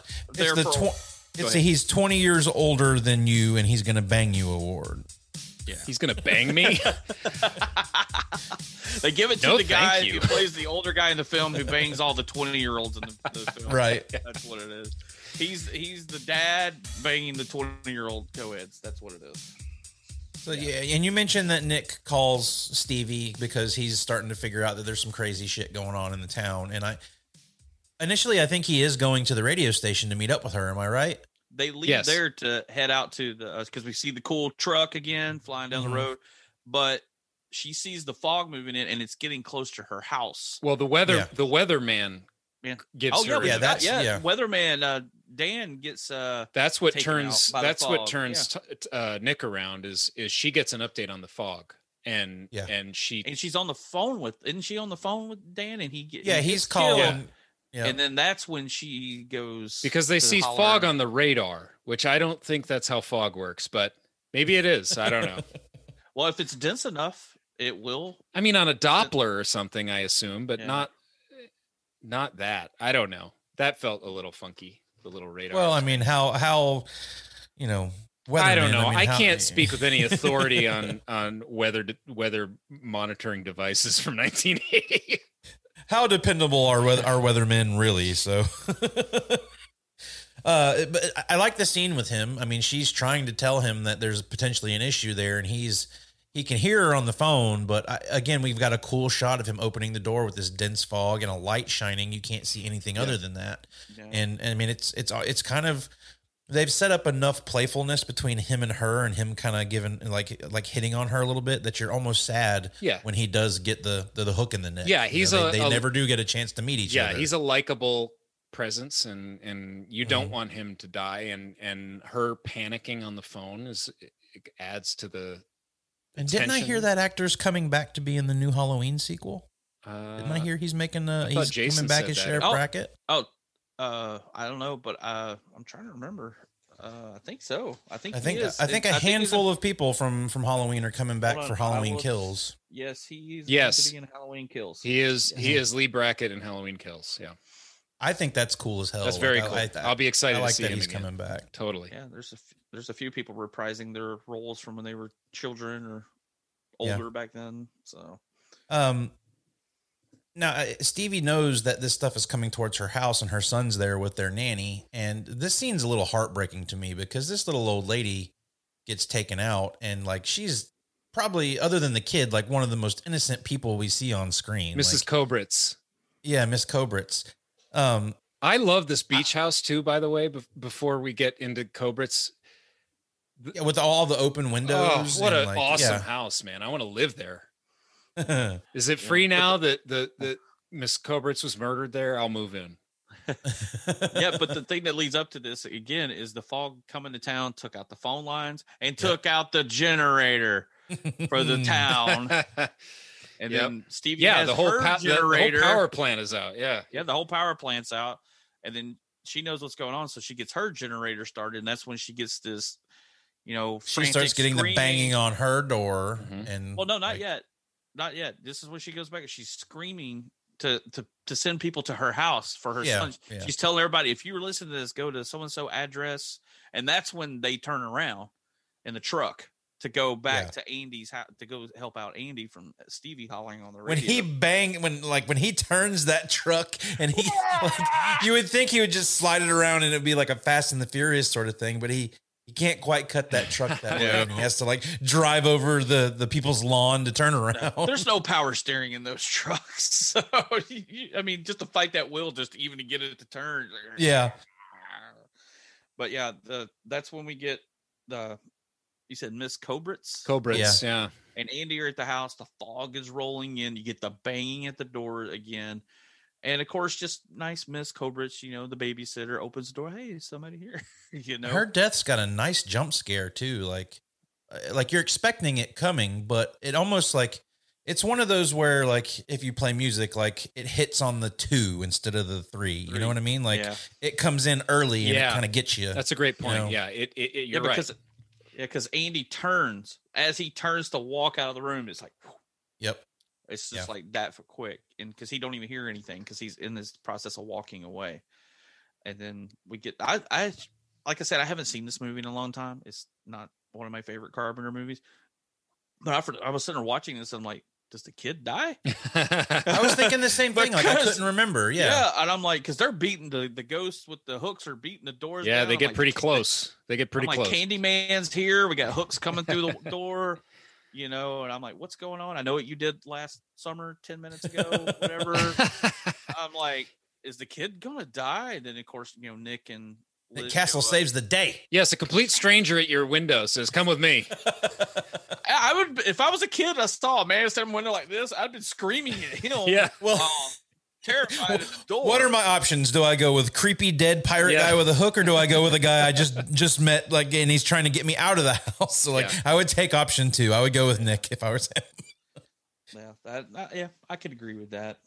But yeah, and, Nick, he's a badass. Busts the window open, pulls the kid through the window. I mean, it's a mm-hmm. good thing he didn't have cuts all over him because there's just glass everywhere. Yeah. You want to nitpick a scene. Yeah, nobody gets cut for all the breaking glass in this movie. That's not very right. true, Eric. Nice to point that out. But you would think with him heading that direction to go to the radio station, he stops and gets Andy. Um, like, one thing I, I didn't expect when I originally watched this, and it still kind of takes me back when I watch it now, is we never get someone going and saving Stevie. She's at the radio station the entire time. Here's a question. I think that's pretty ballsy. Like, well, here's a question I have for you guys that is a real question. Um, she says on the radio, she kind of apologizes to her son. Yeah, um, I have that here. And too. Kind of says like, you know, it's kind of like her duty to stay at the radio station because there's like a, an emergency. It's, it's essentially mm-hmm. what she's saying is she has to be here to tell the town where the fog is. Mm-hmm. Uh, and she kind of apologizes to him. And I'm thinking, is she, does she, did, you know, cause she could see her house from where she's at, right? She's got a vantage yeah. point.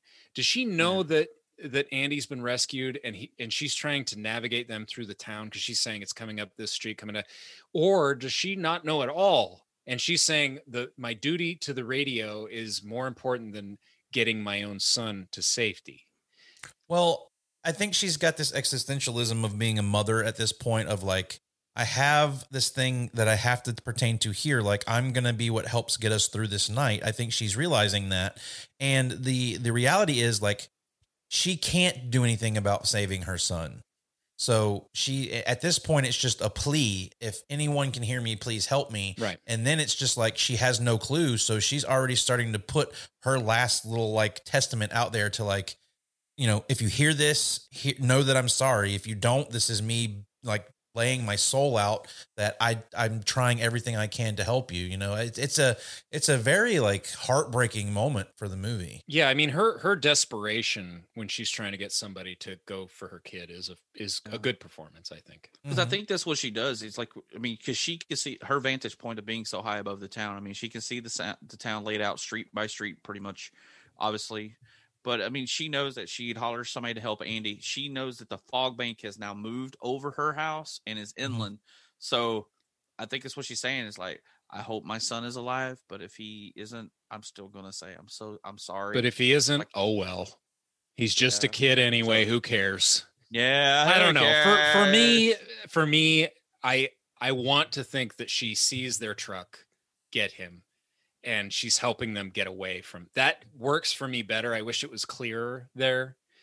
Yeah. Uh, the um, idea um, that she just like sacrifice. Uh, I don't know. As a parent, I, I feel like you you would just r- run right into that fog to get your kid. Who cares? Um, right. mm-hmm. So it's a little weird. I, I it's a little murky there. I don't totally know how to wow. read that moment. Wow. Well, my thing is, it's like, I mean, she knows it's there, and there's nothing she can do. She's driving a Volkswagen Thing. The thing goes like forty miles an hour top speed. You can ask our buddy uh, Richard, who owns one down the road from John. Yeah. Mm-hmm. I don't think they go that fast. I don't think they even have seatbelts. So she knows there's no way she can get there in time. But I think she's just accepting the fact that she's just hoping that he was smart enough to stay inside. And somebody said, but I don't think there's no way, no how she saw them pull up to save him. And leave. No, none. No. I'm going to take that happy little place you're at and take it away, Eric. Well, to be honest, no like, way they she saw that. If she can say honest, what road it's on, I, I agree. When they show her her sort of her view of the town, you can't tell anything. But she's saying it's coming up this street. It's it's turning. You know, it's it's going up by this building or whatever. The whatever. She well, seems to have a very on. clear view of the town and where it's coming. You'd think she'd be able to see if a car pulled up to her house, but maybe not. Well, if if the fog has reached her house, then she's probably blinded by that. So, true. You know, yeah, but they that, got that, that, the movie. The movie is called The Fog, Eric. I mean, did you watch and it? Josh, yeah, but, but they weren't in the fog when they drove up. Now the fog had. We're just trying to, you know, we're we see their car. They're not in the fog yet. Anyway, whatever. We don't need to. We're trying to. Debate we're trying this. to take your rate. The world is not rainbows and unicorns. Sorry, we're taking it. I'm away. telling you what I want to. What I want to believe out of this that that Stevie didn't just didn't go. Ah, my kid's dead anyway. Moving on. I have to protect the town. Yeah. Anyway, I got to play more jazz. Yeah. Actually, you know that that jazz. is a great part of the movie, and and I like the songs that they choose in different moments. Uh, like when the mm-hmm. weatherman dies, there's kind of a sadder jazz kind of song going. Right. And I guess they chose jazz as as the genre of the radio station because it was cheaper, uh, rights wise. Probably so. Uh, Probably, yeah. But I like it. I like the jazz music in the in the movie. Just, but yeah, you know, well, since you mentioned you, it.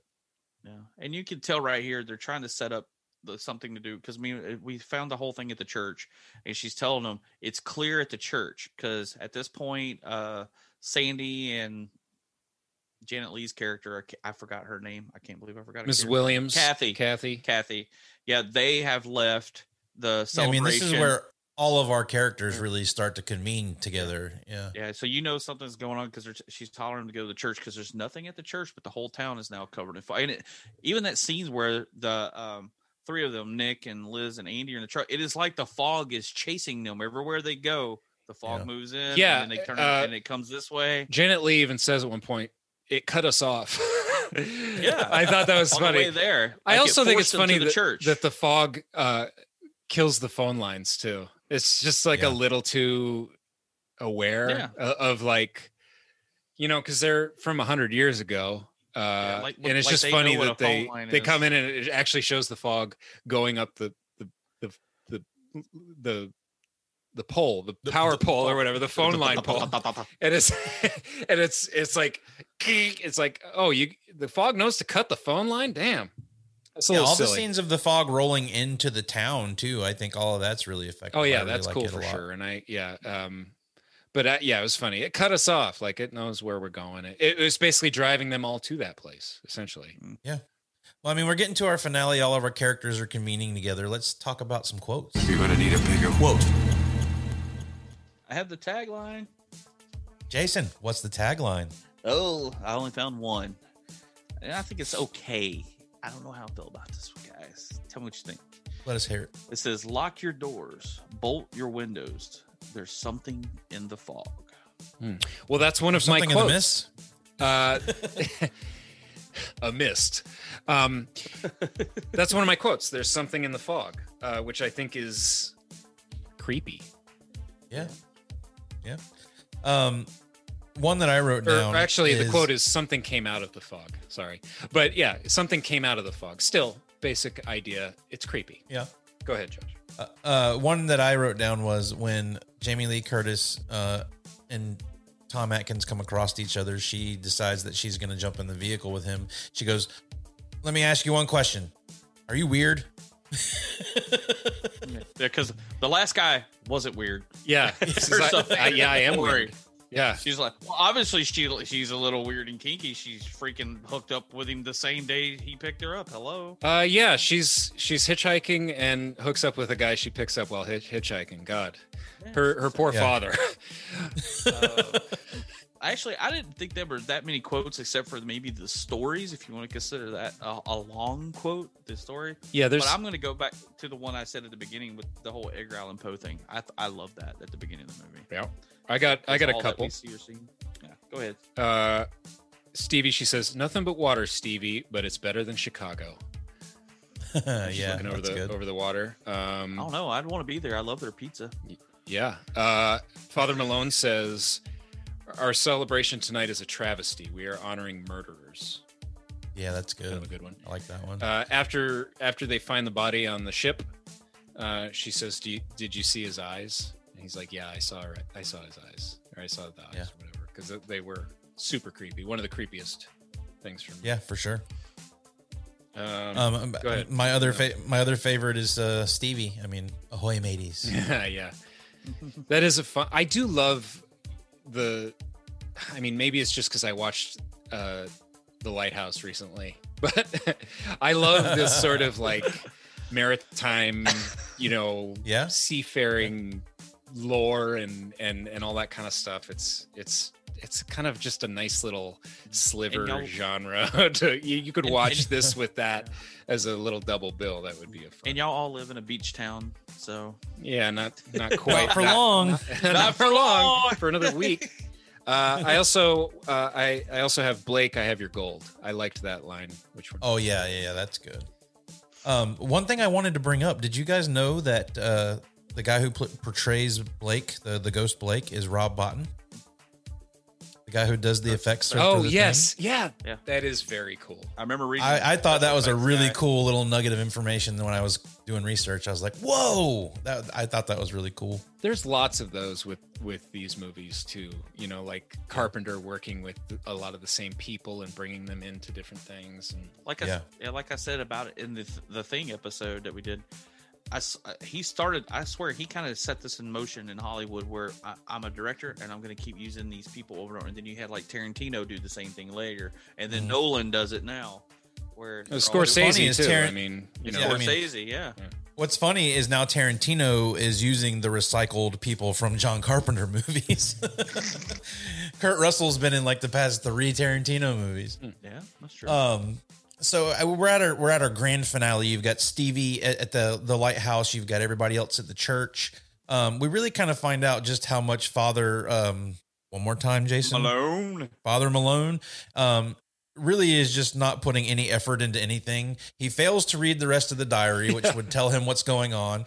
Uh, this hole in the wall, he doesn't decide to, to investigate any farther, and they find a giant gold fucking cross in the wall. Well, because. Like, Because what it, Nick reads the book, because he, he runs back in there to get the journal that he dropped as the fog's rolling in. Right. Yeah, he reads yeah. that it was his fa- uh, the I guess the original Father Malone. Mm-hmm. Remember, the city had conspired to set the campfire up to make them crash so it would kill them, to go steal their gold after the fact. Mm-hmm. But I guess Father Malone ends up taking the gold, telling them. I guess he ended up stealing it from the townspeople and he formed it into a big gold cross. And had to hide it. And yeah. hid it in the wall. So, yeah, we, you know, Father Malone's family is kind of fucked. Kind of a couple things about this cross.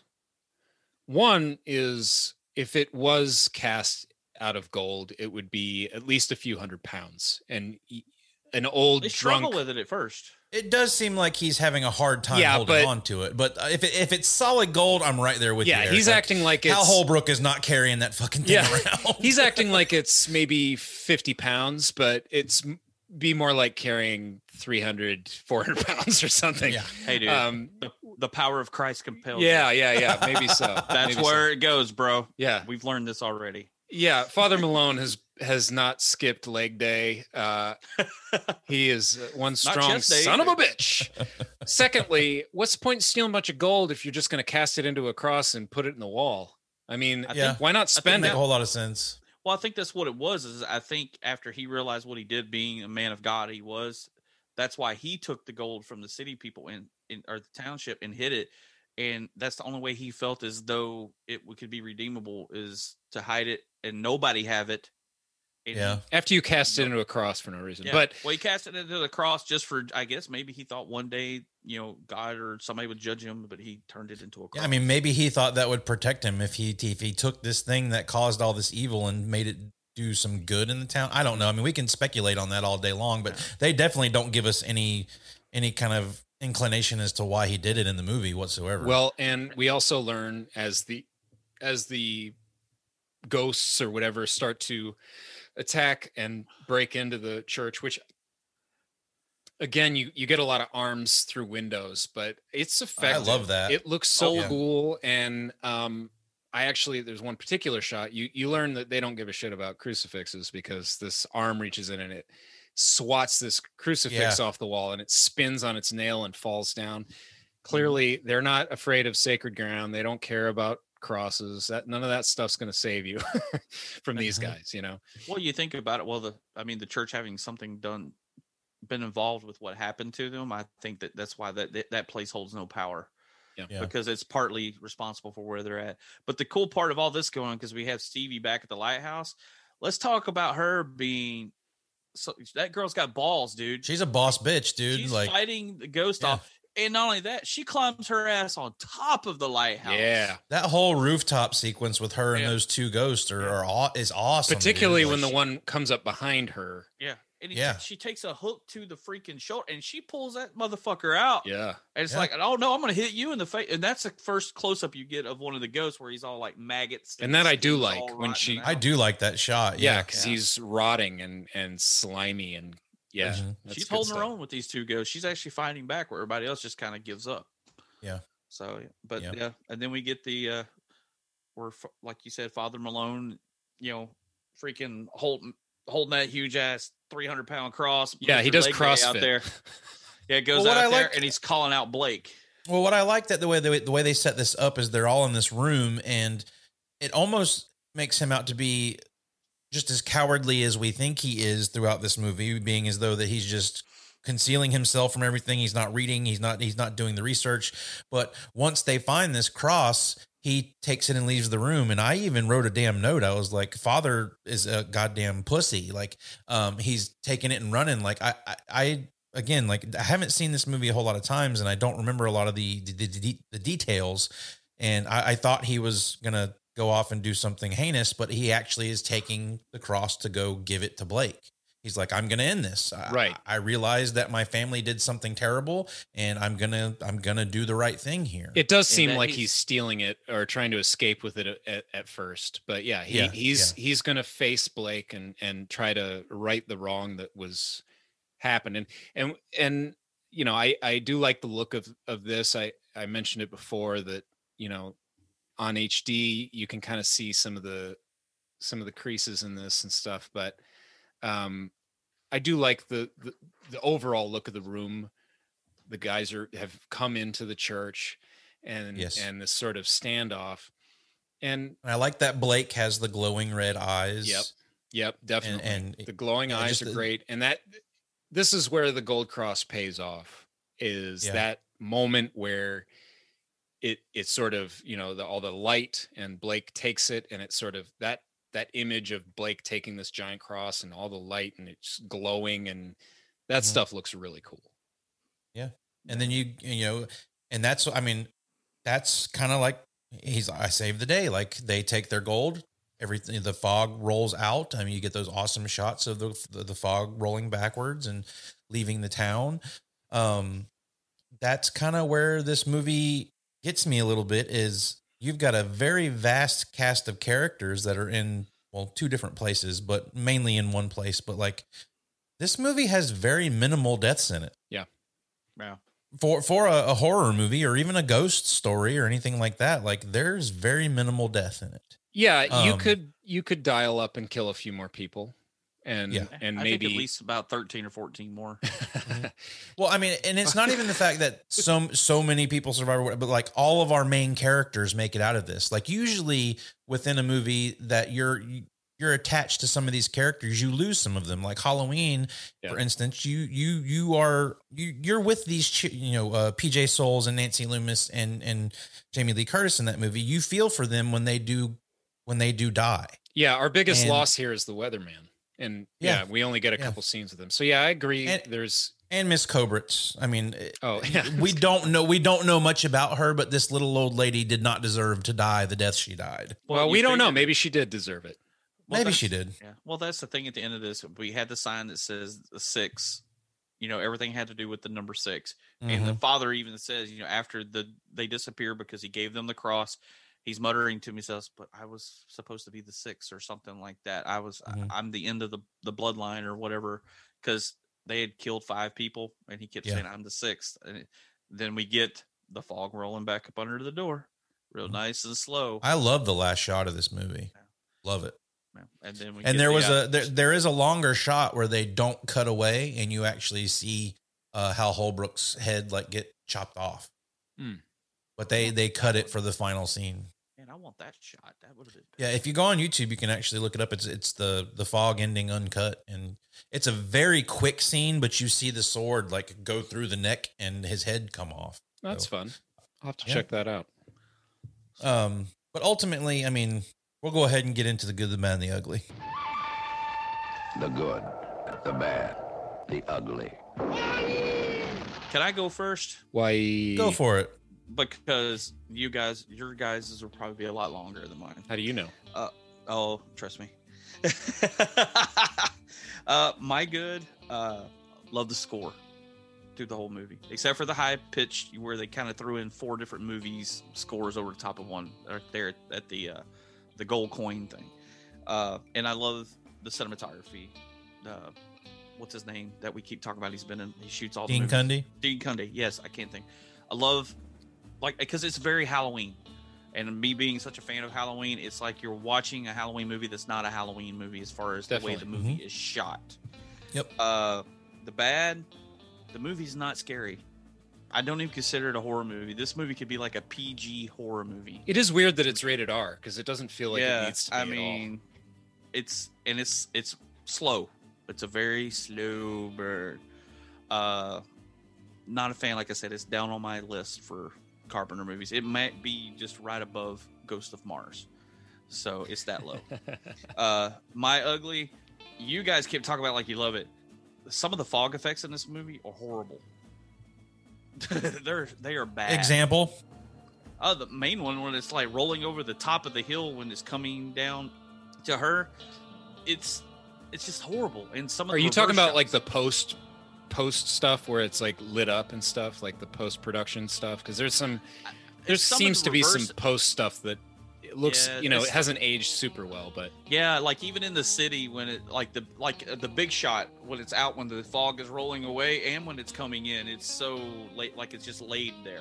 You could tell that it was definitely an effect that laid over the shot film, and it was just like it, it just doesn't it doesn't do it for me. I mean, I I think it's good. I mean, we have some effects like that in the Evil Dead where they do the reverse of the fog. Yeah, you know, you oh, definitely yeah. know that's reversed. Carpenter did it a little better than some of those shots, but yeah, the fog, just some of the fog effect. I mean, I like the lighted fog when it's cool and eerie with the pirates there, but just some of the fog by itself, it's like, no, it doesn't hold up. So. All right, that's fine. Okay, y'all roll it. Now y'all can tear. Like I said, you guys will probably go longer than me. Eric, go ahead.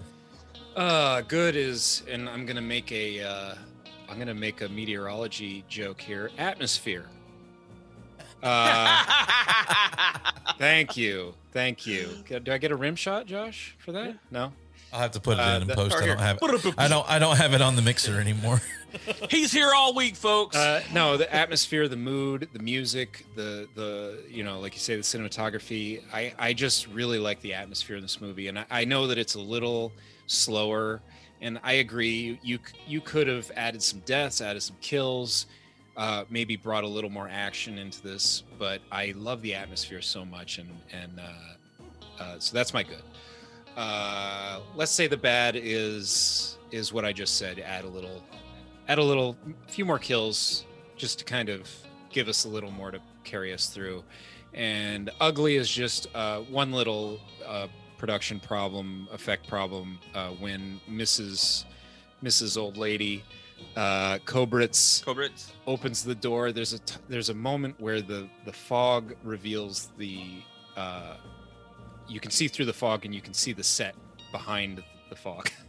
Wow, that's uh, getting really particular. I didn't even. Yeah, see that. Yeah. It's just you can see like a, a wall like behind it. You know, you're, it's clearly not outside.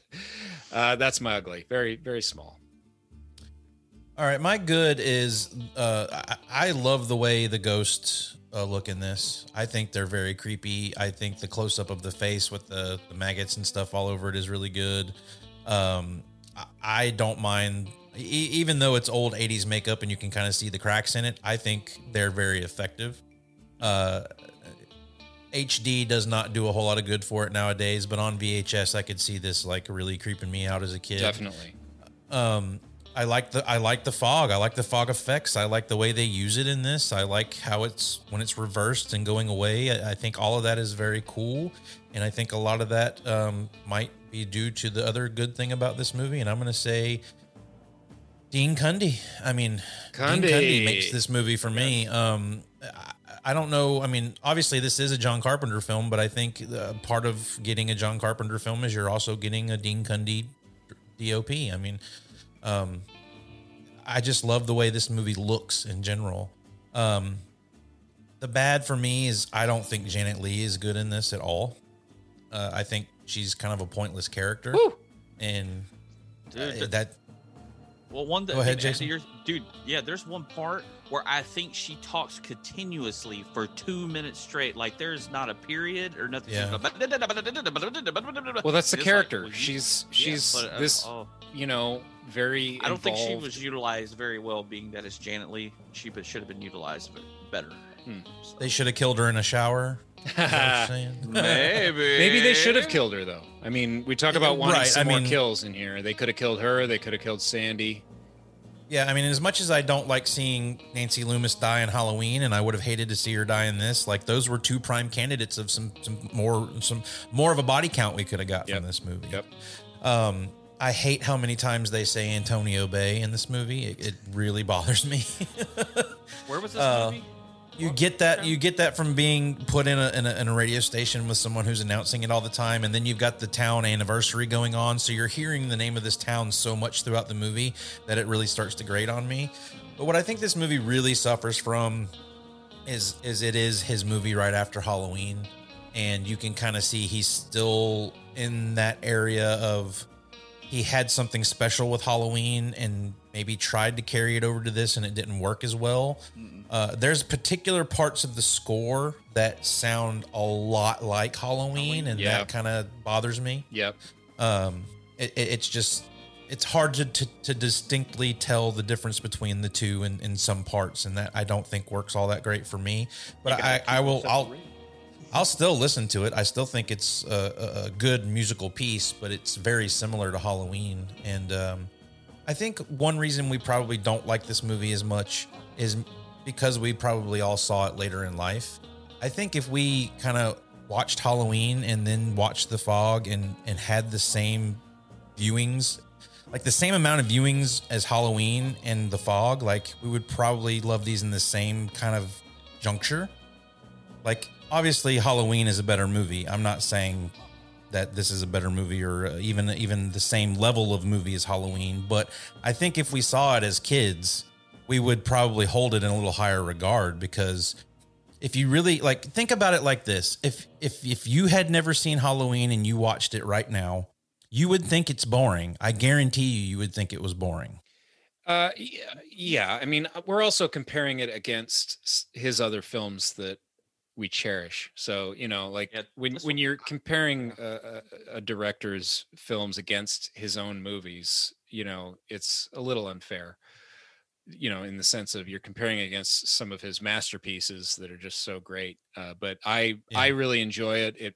It, you know, it's got that Carpenter feel, uh, of course. And, you know, particularly these older, uh, you know, earlier films from him and, and I just love the vibe and I like it more every time I see it. So, um, yeah, it was, it was fun to, to revisit it.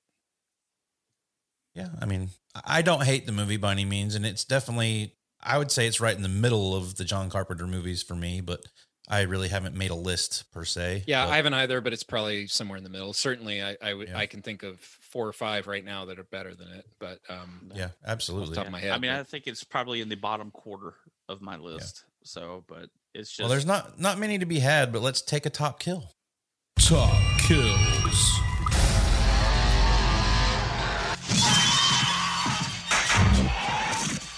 Sorry, I get a little carried away. I like I love our top kills. Uh... Intro there. It's cool stuff. My favorite kill in this whole movie is the boat attack. Yep. And it's the I guess the captain of the boat when they're actually out on the on the deck and Heck. they're seeing everything. The sword coming through his torso.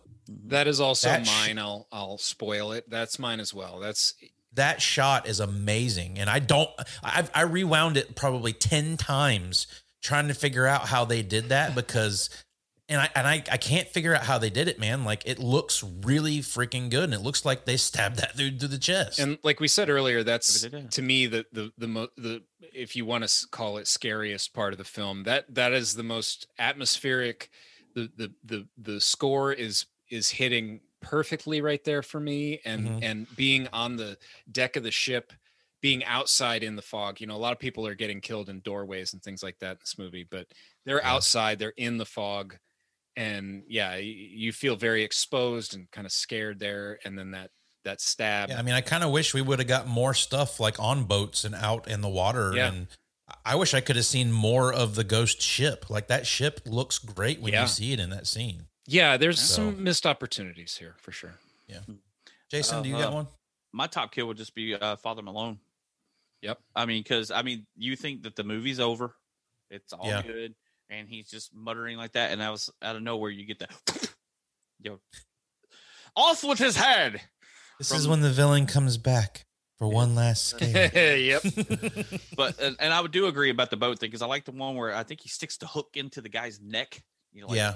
yeah, that's pretty uh, gruesome too. I like that. But yeah, I just the boat scene. I agree with you, but I would say other than that is I just like the the quick death of Father Malone because he deserved it. His fa- his family is to blame for all this. He deserved it. His Die! grandpa did something. He deserves it. Yes. Not, I don't know how fair that is, but. And he's drinking all the time. He never paid Ben. That's true. He he, he didn't pay Ben. Off with his head. You got a point. Yeah. You got a very good He never point paid there. the director. That's what happens. You don't pay the director, you get killed on screen. There you go. Exactly.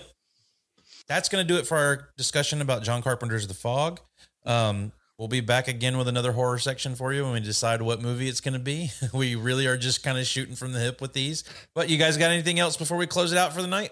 No, happy to happy to watch uh, another Carpenter film with you guys, and uh, I'll be back when I can for these things for sure. Yeah, we like having Eric here talking about horror movies. It's fun. It's fun. I love it. Glad we got to do another Carpenter film. I mean, of course, I mean, nothing will ever beat Halloween. All of his other movies are definitely below him. But yeah, this was a cool movie to revisit. Never watched it a lot, so uh, still kind of feel the same way about it. But well, we will get to lots somebody that more. I know that Eric loves it, so we will we will get to some some of my more favorite Carpenter films as as time definitely goes. More John Carpenter films to come yeah. from the V H S files. They're fun and, to talk about too. I don't know yeah. what it is yes. about. You'll see a couple more in the horror section. You'll see a couple more as the movie of the week as we go on. Uh, you may even see one in like a little romance area if we start talking Starman. So, hey, um, Starman, but yeah, there, there's no bones about it. We love John Carpenter here, and we'll talk about him whenever we get the opportunity. So until the next time, be kind, rewind. We'll see you on the next horror section. Bye, everybody. Bye. Thank you, Antonio, man. It's over. It's over. Get the fuck out. You've been listening to the V H S Files Presents The Horror Section. We drop new episodes every Friday, so make sure you're subscribed and leave us a rating and a review wherever you get your podcast. Interact with us on all social media platforms at V H S Files Podcast. Email us your questions, comments, and movie suggestions at VHSFilesPodcast at gmail dot com. Thanks for listening, and we'll be back.